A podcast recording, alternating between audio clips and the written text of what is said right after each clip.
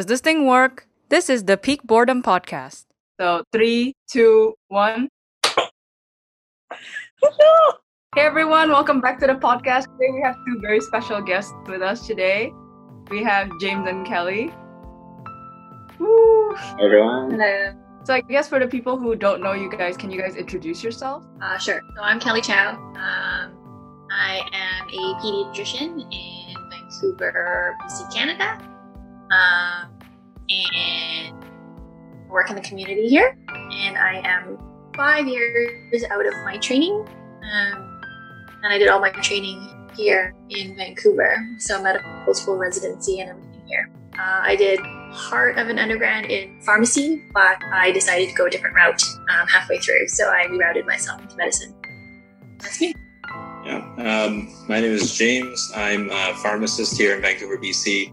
Uh, but my I, I worked in the community for about a decade, uh, and then I now currently work with the the regulatory body, so with the College of Pharmacists of BC. And, uh, my role primarily is compliance, so making sure pharmacies are doing what they're supposed to. Oh, interesting. Oh. Wait, what do you guys mean by working in the community? Community, so with pharmacies, typically you have community pharmacies. So those would be the pharmacies where uh, if you had a prescription for antibiotics, you go to the local drugstore and pick up your prescription, uh, as opposed to some like pharmacies which uh, operate within a hospital, for example, uh, or who service like residential care long-term care facilities. Uh, for me, it means something similar. Um, so I previously actually worked in the hospital as well as in the community. And the community for us means that I see like outpatients, so things that are less urgent, so things that you would go to an office to see. Um, so I see like behaviorals like autism, ADHD, developmental delay, asthma, eczema, like pretty much anything that can wait a few days. Typically, I can see my office. Um, so that's what I mean my community. But I previously worked in the hospital, so I did do um, some like nursery maternity care. So I attended delivery, um, ensured the newborn babies were well. Um, and then as well, there's another component of pediatrics in which when patients get admitted to the hospital, um, they're taken care of by pediatricians as well. Um, and so that is another aspect of um, like inpatient hospital pediatric care. Yeah, I guess that leads on to one of the first questions that we have. How would you explain a pharmacy to someone who doesn't know what it is or like where it fits in the healthcare system? Yeah, so it's uh, it's actually that's a really good question. So basically, with pharmacies, um, one of the the biggest questions that I actually get asked all the time is what what exactly do pharmacists do? So what are they doing when I hand them that prescription? Uh, what are they doing behind the counter? Nobody really knows, and that's uh, that's fair. But um, basically, you know, the role of the pharmacist uh, and the pharmacy is to make sure that patients are getting the right drug uh, for them and it's safe and effective for their use. So behind the scenes, pharmacists are making sure that the drug that they're giving you is the correct medication, it's safe for you. Uh, so whether you are a baby, whether you're you know, like a 90 year old man, and whether you're a pregnant lady, uh, so they're making sure that that drug for you specifically is safe, that it's uh, the correct medication for your condition, uh, and also that it uh, works well with everything else that you're taking. And then they provide you information so that when you go home, you understand, you know, what you're getting yourself into. And they're also there in, if you have questions after the fact. Uh, if you forgot, oh, I forgot uh, something that uh, my pharmacist said, they're always there. Uh, for you, so then they can sort of remind you about side effects, or if you have any concerns, about that. So that's what a pharmacy. Great. And I guess another question I have is well, this is quite unique. Do why do doctors decide to work in a clinic as opposed to working in a hospital? So it's actually a personal choice. Um, I can only speak for pediatricians because um, every specialist is a little bit different. So obviously, if you're a surgeon, you need to work in a hospital because you need an OR. Um, and so it really depends on your specialty. But for pediatrics, we're actually trained to do um, in-hospital work of a variety of types as well as community work. So at the end of the day, when you're done your training, what do you want to do? Well, it's really up to you. So for me, initially I wanted to do a lot with newborns because I enjoy newborn care and kind of ensuring um, the health of baby. Um, Yeah. And then I like kind of the ability to sit in an office and really think through what's going on with my patients and have the time to ensure I'm being thorough. So I like those two things. So that's why initially I did some newborn care in the hospital as well as community work, um, working in an office. Um, that changed as our family changed. So obviously, working and waking up at three in the morning to go to deliveries becomes a lot more difficult when you have children.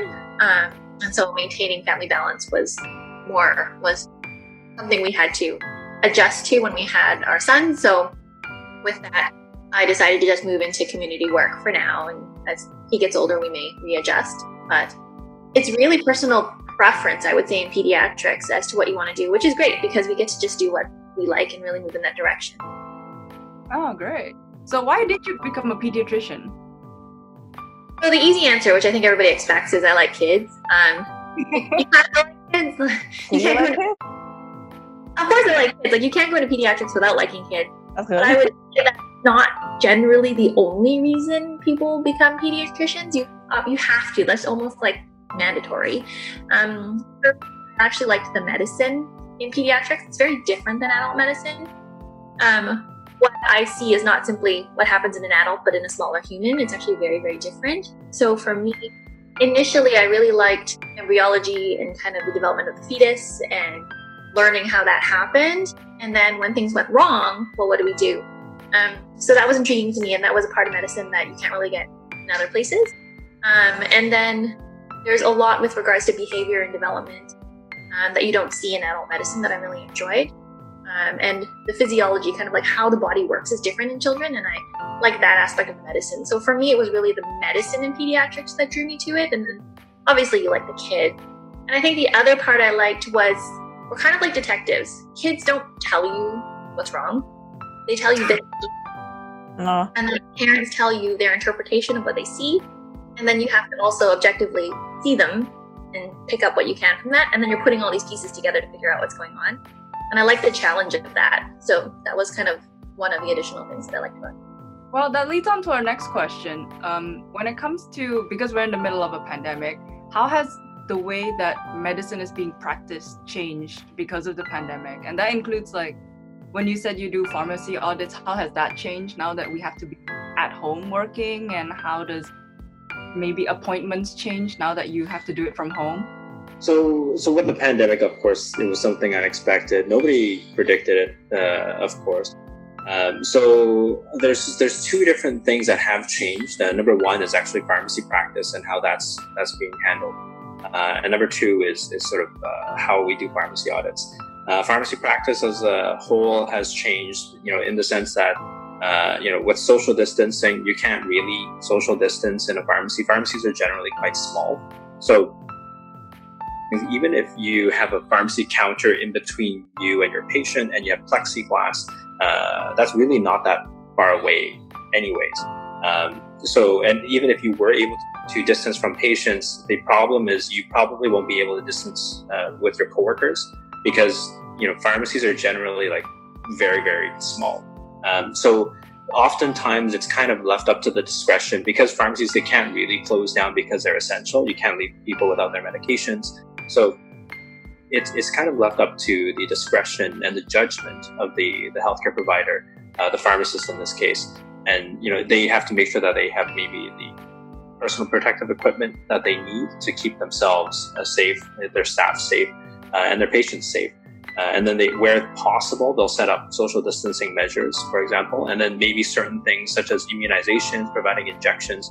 Pharmacies may put that on hold if it's not urgent, uh, you know, unless they can do it safely. So then they'll kind of have to come, you know, think outside the box and try to make every, make things work during this time. In terms of pharmacy audits, uh, we used to so you know we typically go into pharmacies for our pharmacy pharmacy audits, but of course, with the pandemic, what we didn't want was for us to be sort of an external person in a pharmacy at this time, potentially introducing, uh, you know, like a virus into the, their environment. So what we have done is we've stopped our audits for now, and we're working on moving towards uh, sort of a more uh, virtual style of audit.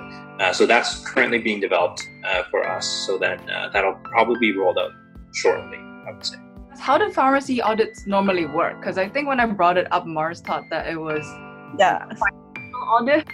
Yeah, so, uh, so I'm it's basically the most lost one here. Yeah, it's not a financial audit. Uh, so from the, I mean, they may still get audited financially. That's a separate thing. But uh, from the, the, perspective of the regulatory body, uh, kind of as I mentioned before, we are there to make sure that they are doing their jobs correctly, so that uh, you, as the public and the patients, are kept safe. So our primary objective is patient safety. Uh, when we do pharmacy audits, basically, I will go in to the pharmacy uh, and I'll inspect the entire premises. So this includes everything from how they, you know, like seeing uh, the condition of the premises, whether they have all the equipment that they're supposed to have, how are they documenting their prescriptions, how are they filing their prescriptions, do they have all the references that they need, uh, you know, are their narcotics stored appropriately, uh, you know, what do their what do their like uh, invoices look like. Uh, so, so those kind of things, you know, like uh, we'll, we'll look at everything related to the actual premises. But on top of that, we will actually evaluate the people as well too. So pharmacists and pharmacy technicians here in BC are licensed. So of course they're expected to maintain a certain level.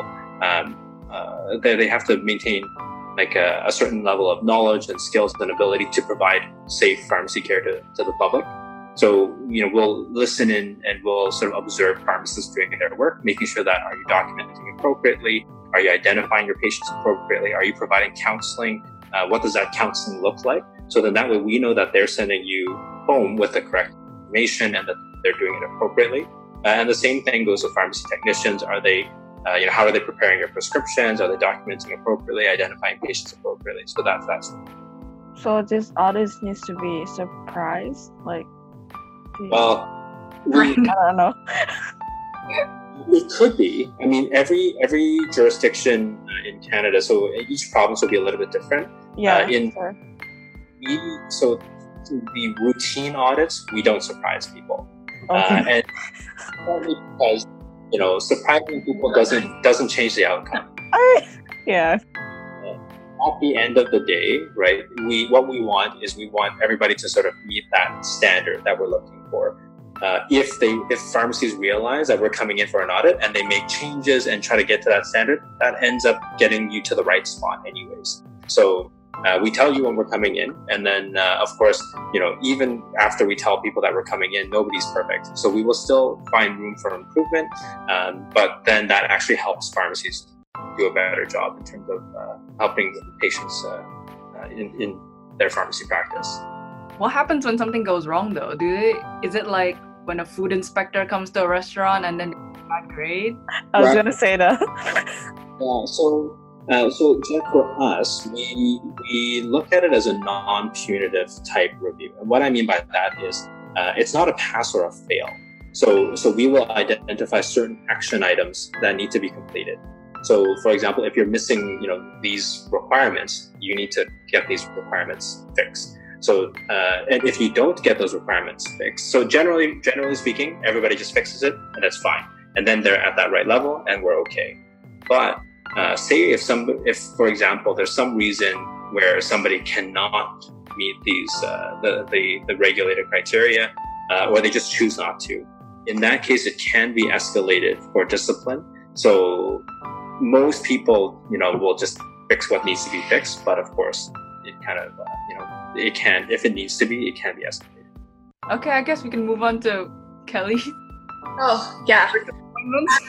Same question. has changed uh, my practice a lot. Um, obviously, again, it depends on your specialty. Um, for me, as I work in the community, um, it has changed how I practice. So I previously did all of my offices in the office. I saw patients in person, um, had full days, eight hour days, and um, would see them obviously. Um, but since on the onset of the pandemic, I've been doing as much as possible by telehealth to minimize, obviously, the risk to myself and my patient. Um, and so it does pose a challenge. I would say in pediatrics, majority of what we do is from our history anyhow. So talking to the parents, talking to the child, finding out what's going on. So that aspect isn't that different. But there is a lot that I gather from just seeing the child, seeing how they interact with their parents in the waiting room, seeing how they play, and then obviously examining them. So um, it has been very different in that sense, and that now I'm doing as much as possible by telehealth. Um, and then when I do bring patients into the office, because obviously sometimes I do like I need to see things to figure out what's going on. Um, it's also very different in that sense because I'm trying to make sure patients don't cross paths in the waiting room and we have to make sure everyone stays safe. So typically, what we do now is we get our patients to wait in the car. Uh, we call them up when the previous patient has left, so they don't cross paths. Come into the office. Um, they have to stay six feet away from the secretary when they check in. Come in, and um, I'm fully gowned up. Like we have to wear a face shield or goggles, mask, gloves, and then clothes, either scrubs or clothes that you will wash immediately upon going home. Um, and so we're wearing all of that, and then you're interacting with the patient. I tend to scare the kids wearing these things when previously you want to be friendly and play with them and find out things. So that makes it a little bit more difficult. And even there's the technicalities of doing things, right? Like trying to put your stethoscope in your ears when your face mask is here. It's very difficult. Um, checking the eyes of a baby is really hard when you have a mask on or, or goggles and you're trying to put this thing up your eye and look at the baby. So there's a lot of technical issues that are very difficult. So a lot has changed. Um, and we're kind of we're making do to ensure the safety of everybody. Um, it's there's many layers that have been added on. Yeah, I guess. So it definitely changes the way you interact with patients, isn't it? Yeah. Um, I mean, it, I obviously I see patients from zero to eighteen, so it there's a lot of aspects that are different. I would say the biggest thing is I I get a lot from just observing my patients, even in the waiting room with their parents, how they are while I talk to their parents in office or I'm talking to them directly. So it's harder for me now to interpret a lot of things without that aspect. Um, and so I've had to adjust how I ask questions, ask more questions, try and be more detailed in things that I would have naturally gathered by just observing. So that has been more challenging. Um, but I would say it's it's an adjustment that has to be made to ensure everybody is safe. But I am definitely looking forward to when I can go back to the way it was. Do you get called during emergencies then? And also, what gets categorized as an emergency? Because I think my friend did a shift once in an emergency ward, and a child came in with a marble up his nose, and that somehow counts as an emergency. What? Why? So, that's actually very common in pediatrics, things in orifices. Um, so, what's classified as an emergency is different based on the person. So, here, typically I don't see emergent things in my office, but obviously things come in. So I have had to send patients to the emergency room directly from my office or call an ambulance directly in multiple occasions because um, they come in, they don't realize how severe it is until I examine them, and then I realize they need to go to the emergency room. Um, so that happens a handful of times. I would say not terribly often because I don't generally see urgent cases in my office. Um, but typically, so in in Canada at least, it's um, in the daytime, if you feel like like from a parent's perspective, if you feel like your child needs to be seen urgently for whatever their concern might be, the emergency room is always open. It's open 24 7. And a parent can always take their kid there, regardless of the concern they have. And like the hospital here, the children's hospital here will never turn anybody, anybody away. Um, and so I don't know if you necessarily classify everything as urgent or emergent, but parents' views are different. And as a parent, you're very anxious and you're worried about your child, so they'll bring them in. Um, and so, really, anything can be brought to the emergency room. Um, from a physician's perspective, what is determined as emergent is very different. Um, I would say, technically, generally, if there's any compromise of any system, or if the child's lethargic or not responsive or not breathing properly, obviously those are the things to go in. So, um, but really, anything can be considered emergent, and anything will be seen in the emergency room here.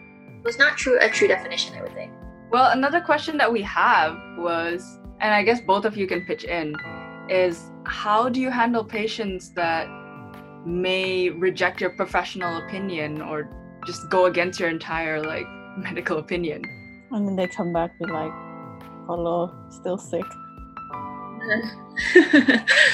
I, still, I get a fair share of that. Um, oh, no. So oh, no. Biggest thing is in pediatrics, parents come in always with the best intent for their child. They want the best for their kid. They're always thinking, not always, most of the time, the best interest of their child. And they may have differing opinions to what I have. Generally, if they're brought to me, there's a question, there's something they want answered. So I always give my opinion, give the safest option, give what I think is the best option for them. Um, and I would say the majority of cases, if they disagree, we have a conversation. And if I explain myself and they explain their usually we can meet in the middle and we can figure out sort of plan that works for everybody. Um, and so I meet that challenge a lot, I would say. Um, and then obviously in extreme cases, if I feel like a parent's decision is compromising the health of their child. Um, they're harming their child, they're neglecting their child, um, their child is in dire risk or dire harm. Um, and then in in BC, we have like Ministry of Children who can get involved and intervene um, and ensure the safety of the child as well. So on a few occasions, I have had to go that route to ensure a child is safe.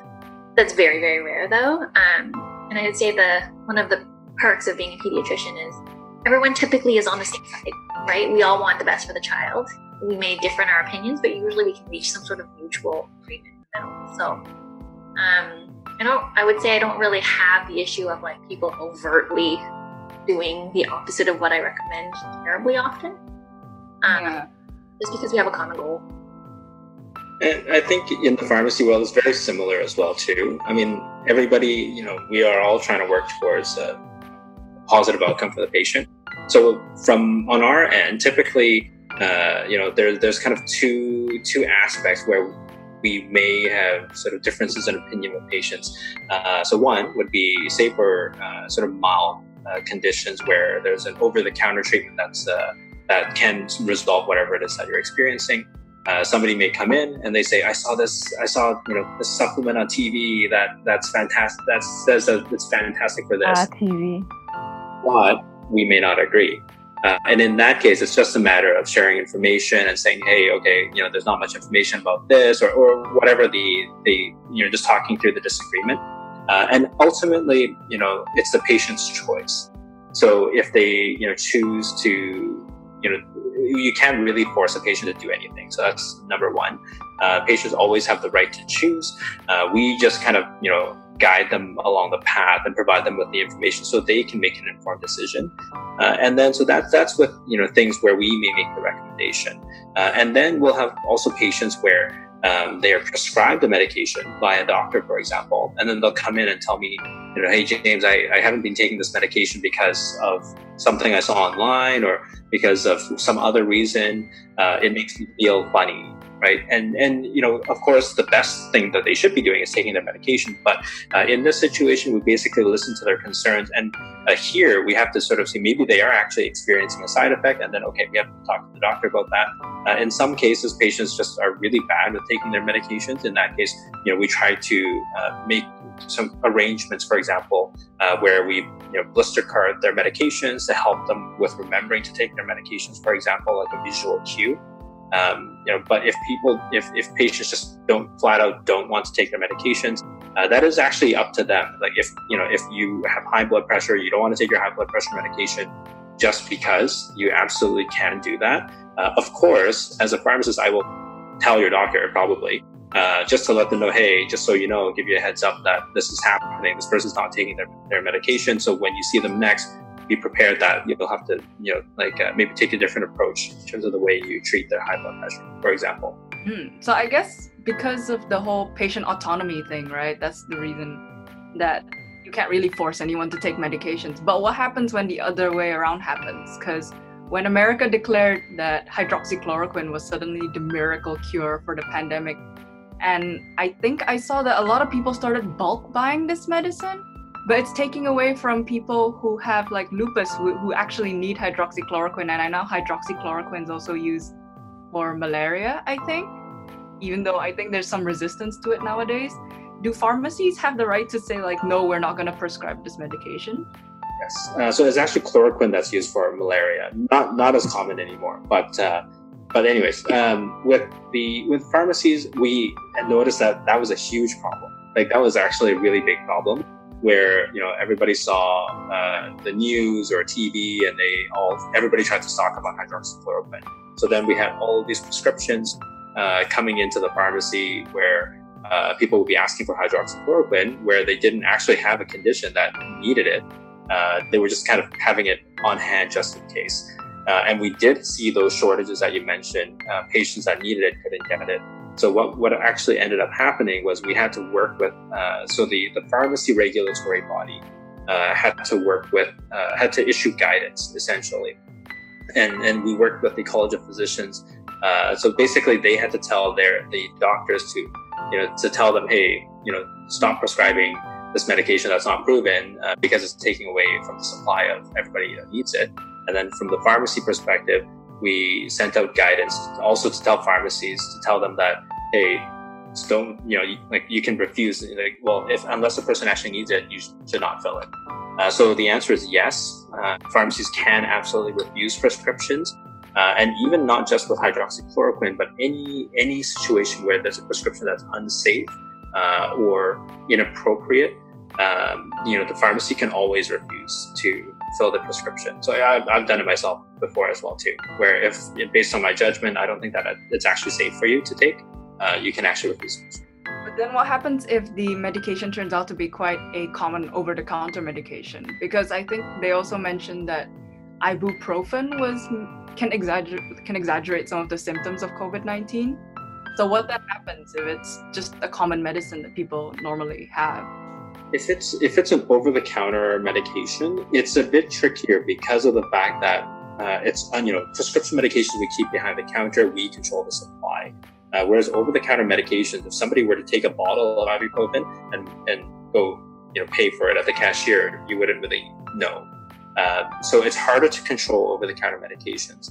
Now, you know that being said, uh, if somebody comes and asks us about, uh, oh, ibuprofen, uh, is there an issue with this in COVID, for example? Uh, in that case, then it would be us again, like sharing our, our knowledge and information, the most up to date information with the patient, uh, maybe in that, in some cases, it would be dissuading the patient, say, hey, the, you probably shouldn't take this uh, because of whatever reason. And if there are sort of on a larger scale, if there are side effects that are being discovered uh, on a larger scale, generally speaking, you know, the, the federal health body, in this case, Health Canada, they're always monitoring safety reports. So pharmacies, doctors will send in uh, adverse reaction reports, uh, and Health Canada always keeps an eye on that. And if they start seeing, hey, we're noticing a pattern of reports about liver failure with this drug, uh, they may issue a warning, they may issue a recall, they may uh, you know, do a number of different things. But typically, anything where something is actually removed from shelves is, is done at the federal level. And you guys are pretty busy as well, not only with your jobs, but also being parents. Do, do you guys ever feel like burnt out? and what happens then? Absolutely. Um, I have burnt out many times. Um, James will attest to that. Um, throughout my training, so I did four years of an undergrad, four years of medical school, four years of residency, and then now I'm staff for five years. I think at multiple points I have burned out for different reasons, though. Um, I think there's two big aspects of burnout. Like number one is mental burnout, um, so like psychologically you're just exhausted, and I think that usually kicks in before anything else. Because um, right now, if you imagine, I work eight hours a day, six days a week, listening to people um, and trying to figure out their issues, and some of them quite serious. Um, and so I take on their worries, I take on their concerns, and I'm constantly trying to figure out solutions and ways to make their lives better and people healthier. Um, and so that does weigh on a person, and it's just like 100% work all the time for your brain. So if you do that for too long without taking a break for your brain, then you easily burn out mentally and psychologically. And, and so it's very important to take breaks. Um, and then there's the physical exhaustion. So I would say certainly the worst is probably through residency because I was doing call, which can be 24 to 36 hour shifts every, at one point, I think every three days. Um, and so you're kind of like, you go to work, you're on for that many hours, 100% on, maybe getting a nap here or there, and then you come home, you zonk out and then you go back to it again. Um, and so you're never really in like a time zone. You're just always jet lagged. You're always sleep deprived. You're always tired. Um, and then once you become staff, like once I finished, then you're still doing that kind of at your own rate, somewhat controlled by yourself. Um, but then now you have the added stress of the fact that you're exhausted and everything falls on your shoulders. So a number of times I have woken up at three in the morning, gone to a newborn delivery, had to resuscitate, and spent four, five, six hours with that baby, trying to take care of it, trying to keep it alive, trying to do everything. And then I come home after I've dealt with it, I'm exhausted physically, mentally, and then trying to rest, but at the same time constantly thinking, did I do everything right? Um, is there something else I could have done? How's this baby going to develop? How's this baby going to turn out because of the decisions I've made? So all of those things contribute to burnout. Um, so we're pretty good at making sure we have breaks. So um, even though I'm self-employed, we make sure we like schedule kind of vacation times to turn off our brains for a while. Um, it's a little harder now that we have a toddler. So um, we go to work, we come home, and then we're parents. So, um, but we do make sure we have kind of time at the end of the day to turn our brains off to ensure that we get a rest. And how exactly do you turn your brains off? Because I think that's a bit difficult for some people. Um, it depends. Um, just doing completely like for me, it's something completely non-medicine, non-parent related, something that is just enjoyable for me. So I like to bake. I sew. I do crafts.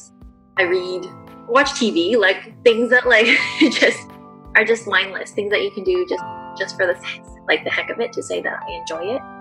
Um, but I certainly don't do my like reading of medical journals at night when I'm trying to turn my brain off. and, I, and I would also echo sort of uh, you know the same approach that Kelly's taking, where um, it's it's important for people that uh, so so pharmacy pharmacists, doctors, uh, you're very very specialized like professionals. Um, problem is if you if you let uh, your your your professional role take over your life, it will. Uh, so it's it's actually important for actually all like uh, professionals to really be able to separate uh, separate themselves from okay, this is this is you know work life and home life. Um, because if you don't, uh, then you know you could be looking at journals like all night. You can be thinking about this or that, and and really it'll just consume you. So having that that uh, that time to sort of basically like relax and not think about uh, what's what's going on at work is really important. And early on in our relationship, we very much kind of decided that work stays at work. Obviously, we come home, we vent, we discuss what's happened, but we don't really try. We try not to bring home the emotions of work um, because otherwise you just kind of prolong the exhaustion that you've had already. Um, so we very much, when we come home, are just James and Kelly and not Dr. Cow pharmacist. Like we're not. So um, I think that helps as well. Like our son sees us just as his parents. We don't typically cross our professional and personal lives. Have you guys ever burnt out at the same time? Um, I I would say I no, I would say I we, we haven't. so. Uh, I am generally probably less prone to burnout because uh, I'm I'm very good at sort of detaching myself from work. Um, and Yeah. you know, it, it's for the most part for pharmacy, it's a little bit different. So pharmacy, it's not quite as life and death, right? Like we're not actively resuscitating a dying patient. Uh, so you know, the there are stresses for sure, right? Like you may deal with you know like uh, patients that uh, you know may not understand sort of why their prescription is taking so long, and then they're like, oh, I have to you know go to my haircut appointment, and you know they're they're really sort of uh, like trying to get you to, to work like faster when there's like 10 other patients you know in front of them that they don't see because of course the people don't people aren't lining up there um, you know and then you're trying to make a decision you're trying to like you know to figure out is this safe is this not safe uh, so so you know there can be stressful moments but for every stressful uh, case there's also another case where there's like a very grateful patient that you know that uh, you were able to really help uh, or you fix something or so so it kind of balances uh, balances out I think one of the also the big differences is our personality. Um, I tend to be more high strung, more anxious, more like you know particular, perfectionistic, and he's pretty good at kind of letting things go.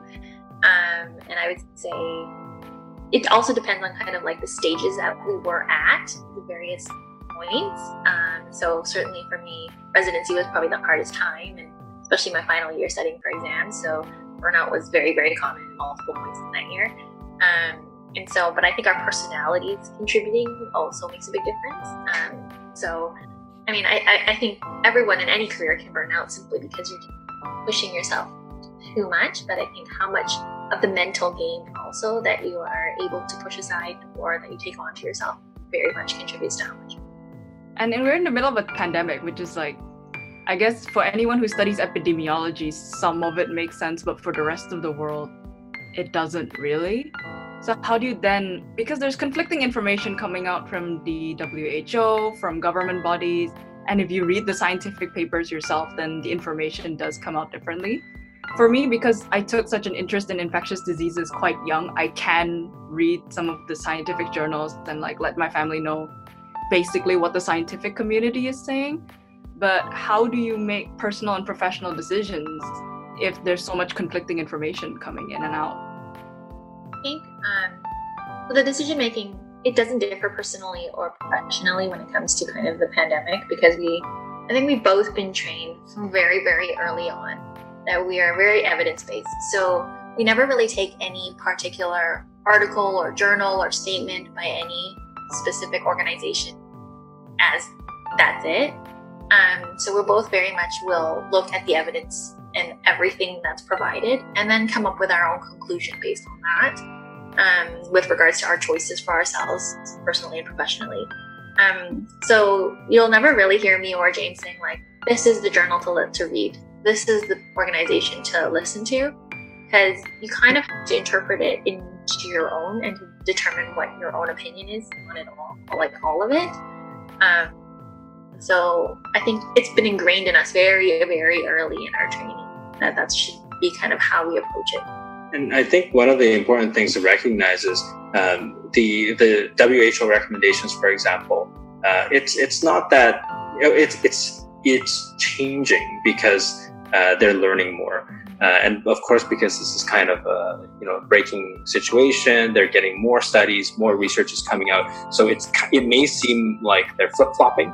Oh, you said you know ibuprofen was dangerous in COVID, and now you're saying it's not. It's it's actually fine uh, you know, but it's because oh, new studies have come out saying that it's actually okay. So, you know, in, yes, the WHO may have said one thing yesterday and something different today, but you know, in general, the reason why they've changed is typically because new information has come out that's made them change their opinion. Um, you know, for the the broader sort of uh, audience, uh, if you don't have medical training, generally speaking, your best bet is to take uh, information, of course, always with a grain of salt, uh, but you know, take advice from people that have medical training. So you know, you'll see on the news on CNN, you know, there'll be politicians who'll be saying things, and there'll be you know people that aren't medically trained, and they'll be saying things.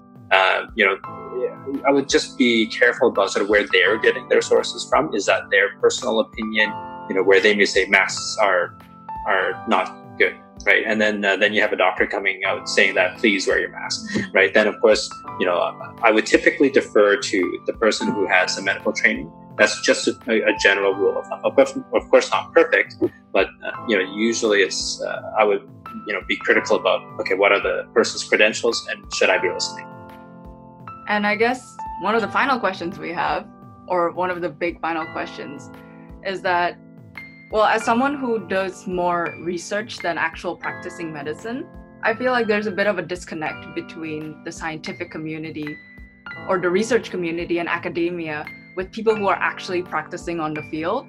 So, this is more of an open ended question that doesn't have to do with the pandemic. What are some scientific advancements that you want to see in the future? I think for me, um, biggest thing is I, I see a lot of developmental behavioral issues in my office in kids that we don't have a lot of answers for um, and that we're like looking to hope to change their future brighten their future ensure that they have gain skills can develop and have a future um, there is limited therapies available there's limited research behind what we do for these kind of less concrete things. Uh, for example, autism, for example, speech delays, for example, global developmental delay. Um, like there's just a whole host of things that are like developmentally related and behaviorally related that we throw therapy at. We have some evidence for, but then everyone's outcomes are very, very different because how they're implemented are so variable and the therapy provided by each therapist is variable.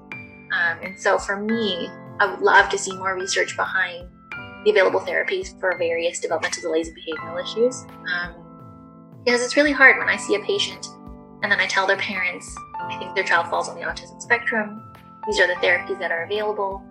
And the question they always give me back is, will this cure them? Will this fix them? Will this make them normal? Um, and it's hard because my answer is always, well, first off, no, we can't cure it. But secondly, the outcomes are so variable depending on XYZ and all of these situations. Um, and so I would love a lot more research behind that so that I could give more concrete answers to these parents rather than let's see how things go and let's do our best. So for me, I think that's the biggest thing I would like. I think in the the pharmacy world, uh, sort of, you know, I would have to say, like, I'm looking forward to um, develop developments in pharmacogenomics.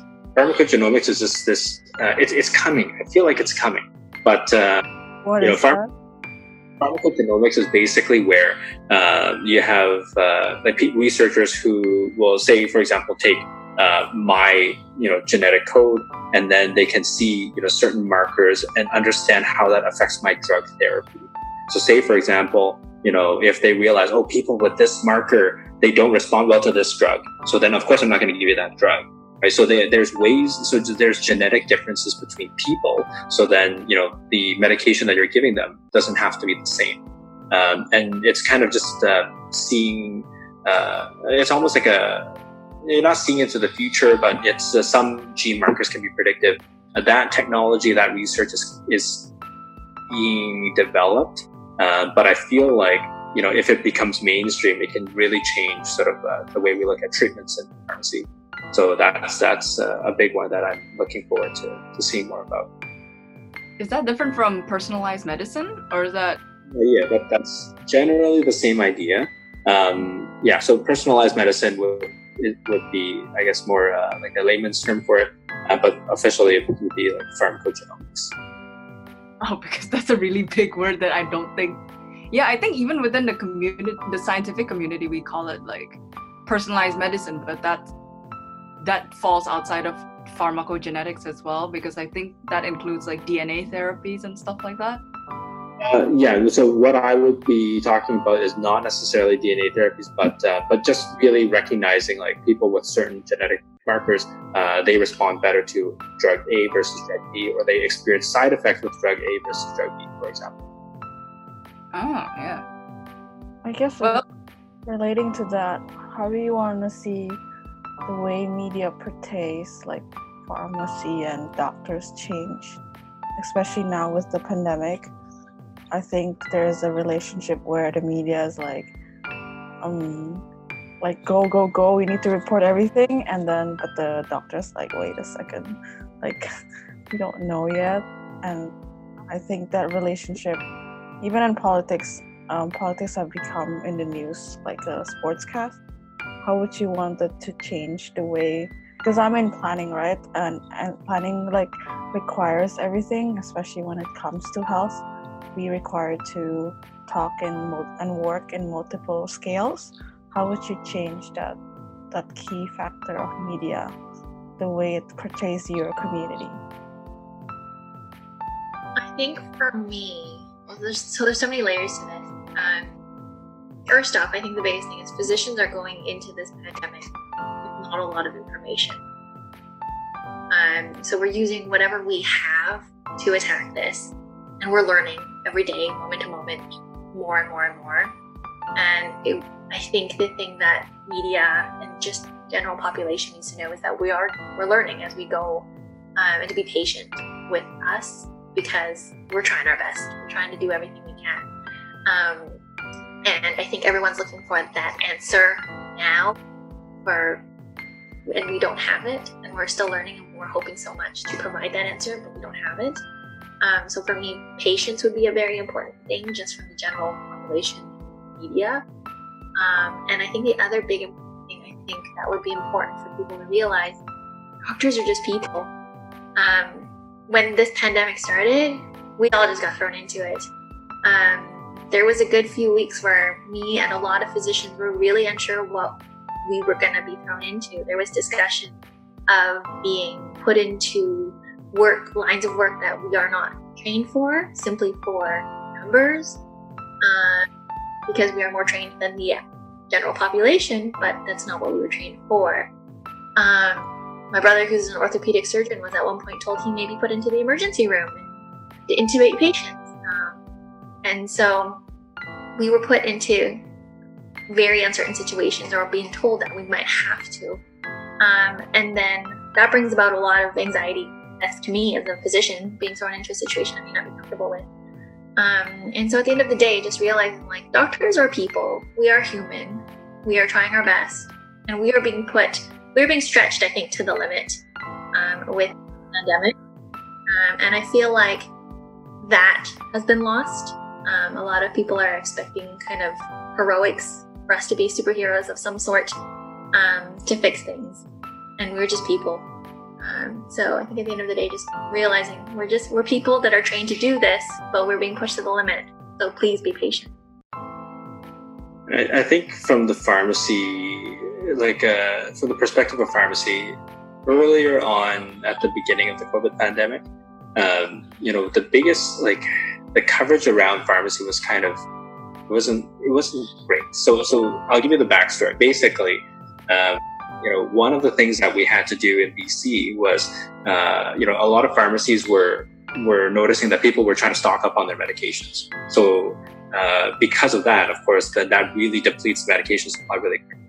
So say for example, if if I'm taking medication A and then now oh, there's a pandemic coming, I should take like if I normally take three months at a time, but now I want a whole year. I just want to you know take all of it just in case.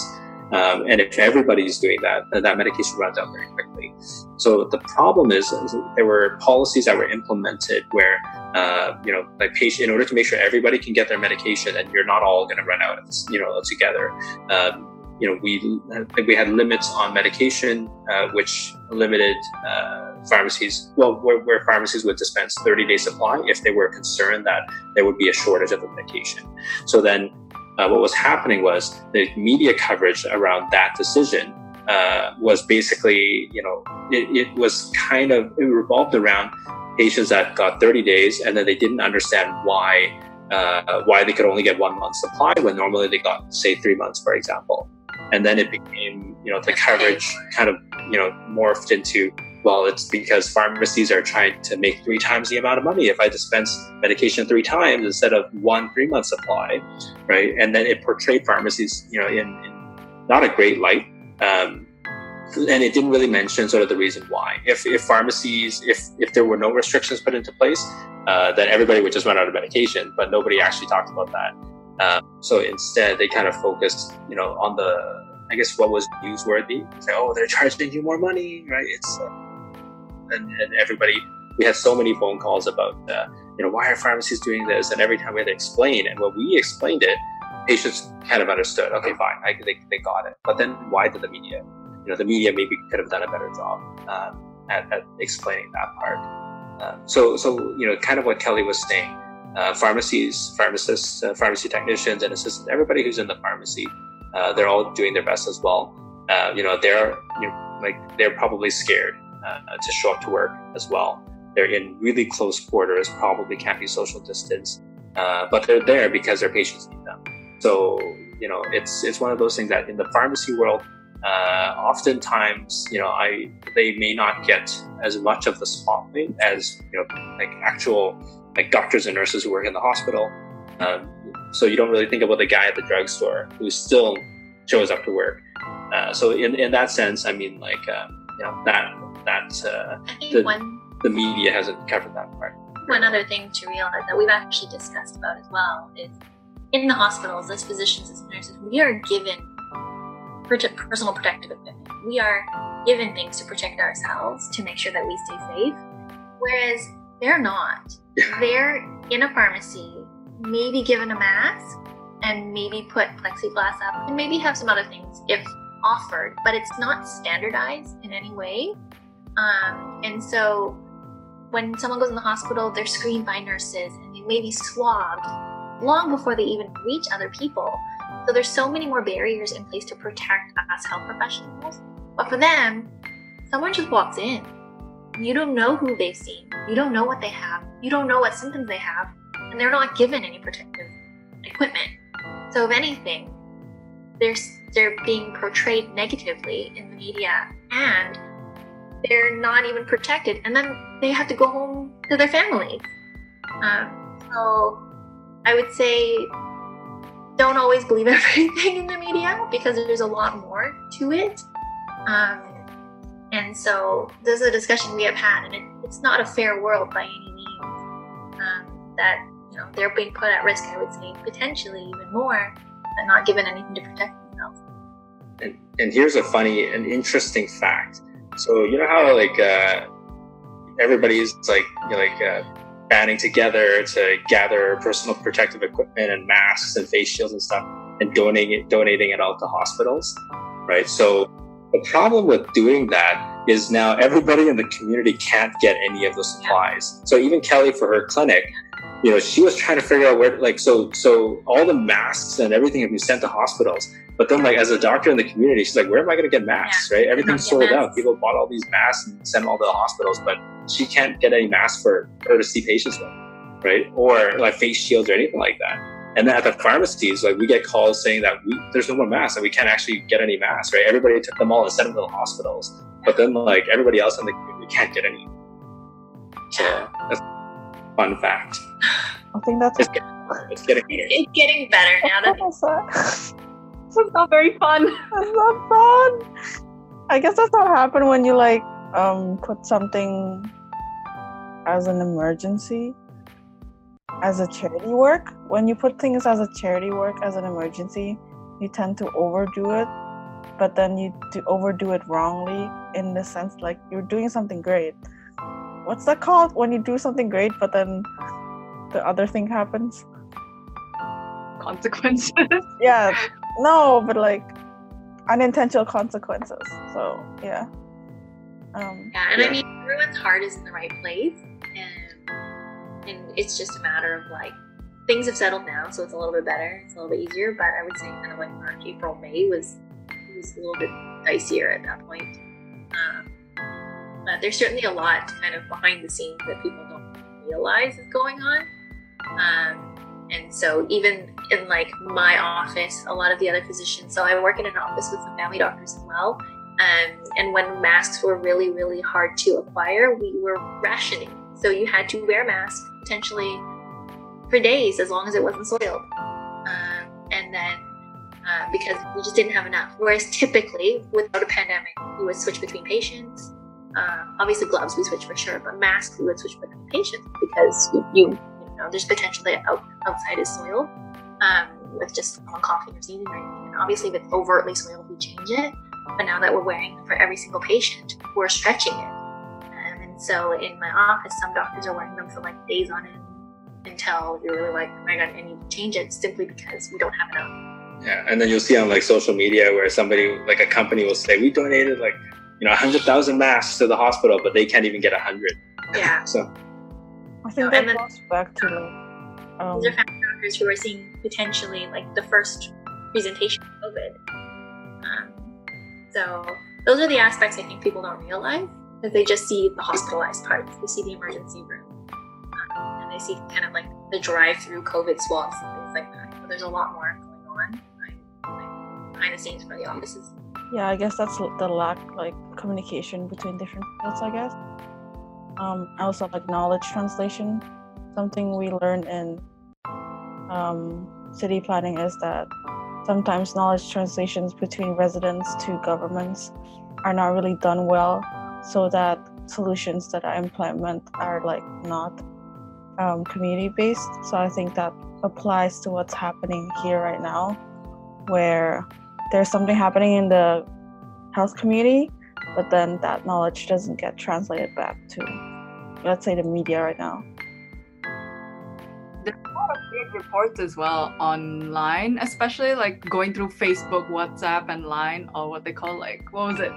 WhatsApp universities and where parents get very interesting stuff. I know my mom has definitely received two kilos of cloves from our relatives because apparently one of the relatives heard that smelling cloves can like prevent COVID from infecting you, which is. Ugh. There was one was like when if you buy onions and put it in the side of the rooms, then yeah. you can.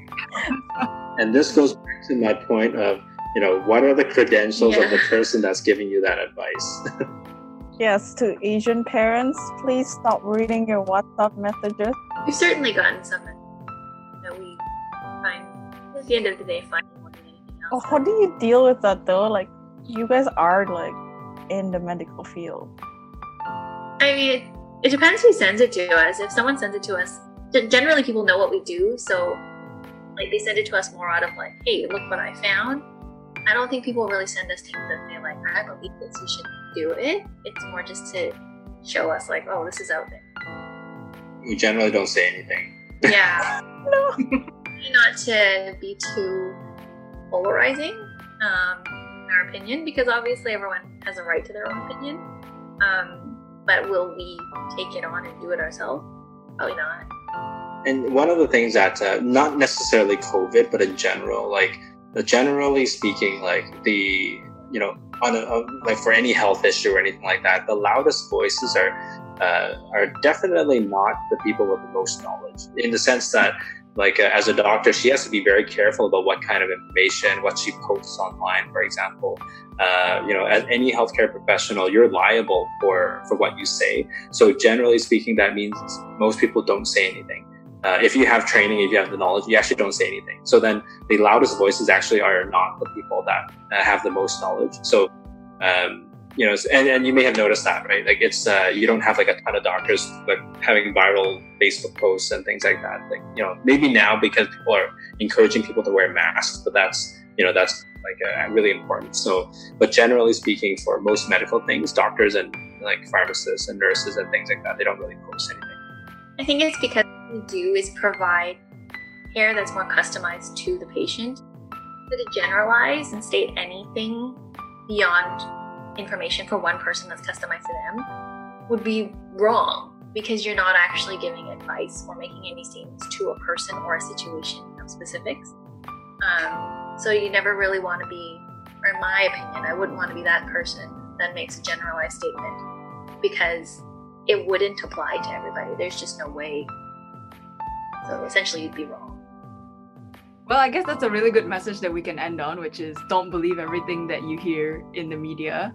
Yeah. And wear a mask, please. Wear a mask, please. Wear a mask. Don't touch your face. Wash your hands a lot. Very important. Yeah. And keep socially distanced, please. And COVID is not over yet. It is not. It's not time to start the parties. It's not, not time to relax. It's not time to uh, go back to what was normal before. Great. So thank you guys so much for taking some time out of your busy schedule to be here. Yeah, we really wanted the guests to speak to this, so thank you so much for giving us the time. Thank you so so much. Um, please stay tuned in our next episode too. All right. Bye. Hello, hi. Thank you for listening to the Peak Boredom Podcast. This is Mars and Inga signing off, and don't forget to tune in next week. Please. Bye.